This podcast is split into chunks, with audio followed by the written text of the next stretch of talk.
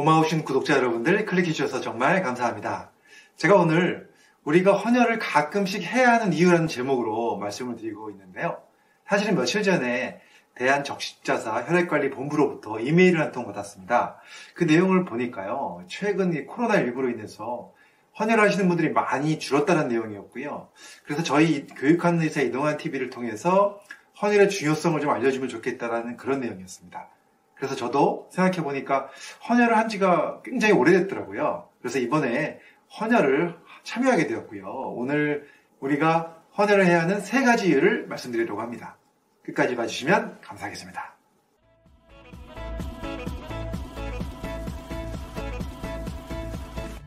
안녕하세요. 교육을 전공한 교육하는 의사, 가정의학과 전문의 이동환입니다.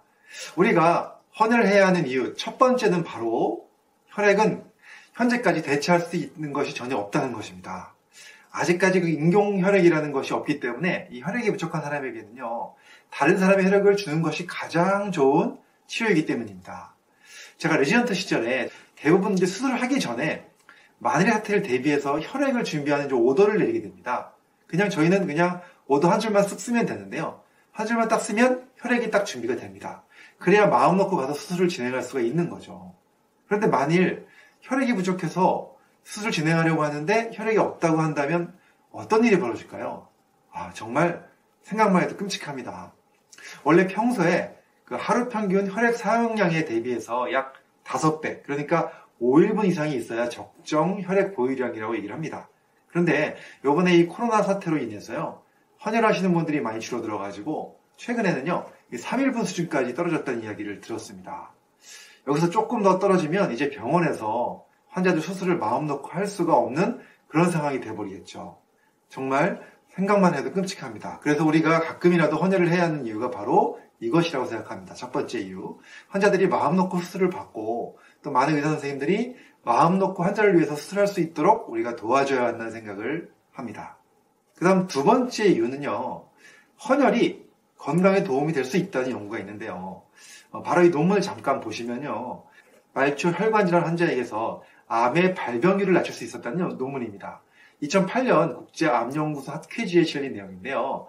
1277명의 말초혈관 질환 환자들을 두 그룹으로 나눠서 6개월에 한 번씩 일정량의 혈액을 제거하는 시술을 하였습니다. 이것이 바로 그 헌혈의 효과와 같은 것이겠죠. 그리고 약 4.5년을 지켜본 결과 암의 발생 위험률을 낮출 수 있었다는 결과가 나왔습니다. 참 재밌습니다. 그 다음 세 번째 이유는요. 헌혈이 또 다른 건강에 대한 이야기인데요. 이 논문은 앞에서 소개해드린 논문의 후속 논문입니다. 2011년에 미국 심장학회지에 실린 내용입니다. 역시 같은 환자들을 관찰한 결과인데요.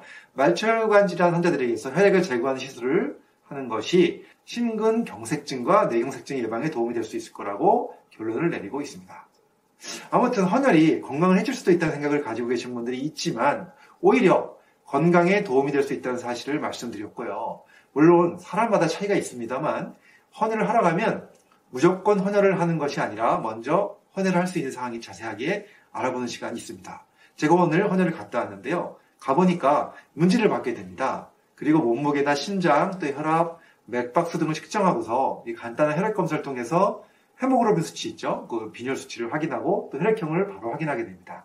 그 다음에 또 다른 질병이 있는지 또 어떤 약을 먹고 계신지 등을 자세하게 물어보고 확인을 하는 과정을 거치게 됩니다. 이런 과정을 거쳐서 헌혈을 안전하게 할 수 있는 상태인지 일단 알아보는 게 첫 번째고요. 저는 이제 쭉 해보니까 다행히도 특별한 문제가 없어서 헌혈을 잘 시행할 수가 있었습니다.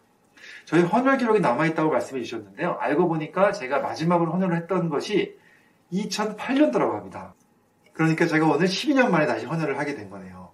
우리 체내 혈액량은요, 남자의 경우는 체중이 약 8% 정도, 여자의 경우는 7% 정도로 알려져 있습니다. 그래서 예를 들어서 70kg의 남자라면요, 몸속에 약 5,600ml의 혈액이 있다는 것입니다. 그런데 그 중에서 약 15%는요, 비상시를 대비해서 여유를 가지고 있는 혈액이라서 헌혈을 해도 충분한 휴식을 취하면 건강을 해치지 않고요. 또 헌혈 후에 하루 이틀 정도가 지나면 일상생활에 지장이 없도록 혈관 내외의 혈액순환이 회복된다고 합니다. 그리고 전열 헌혈의 경우에는요, 한 번 헌혈을 하고 나서 2개월이 지나야 또 헌혈을 할 수 있고, 그래서 1년에 5회까지로 제한한다고 합니다. 자, 구독자 여러분들, 오늘은 제가 헌혈에 대한 이야기 말씀드렸는데요. 건강하신 분이라면 헌혈에 좀 관심을 가지시고 동참해 보시면 어떨까 하는 생각을 갖게 됩니다. 여러분들 더 건강하시기 바랍니다. 감사합니다.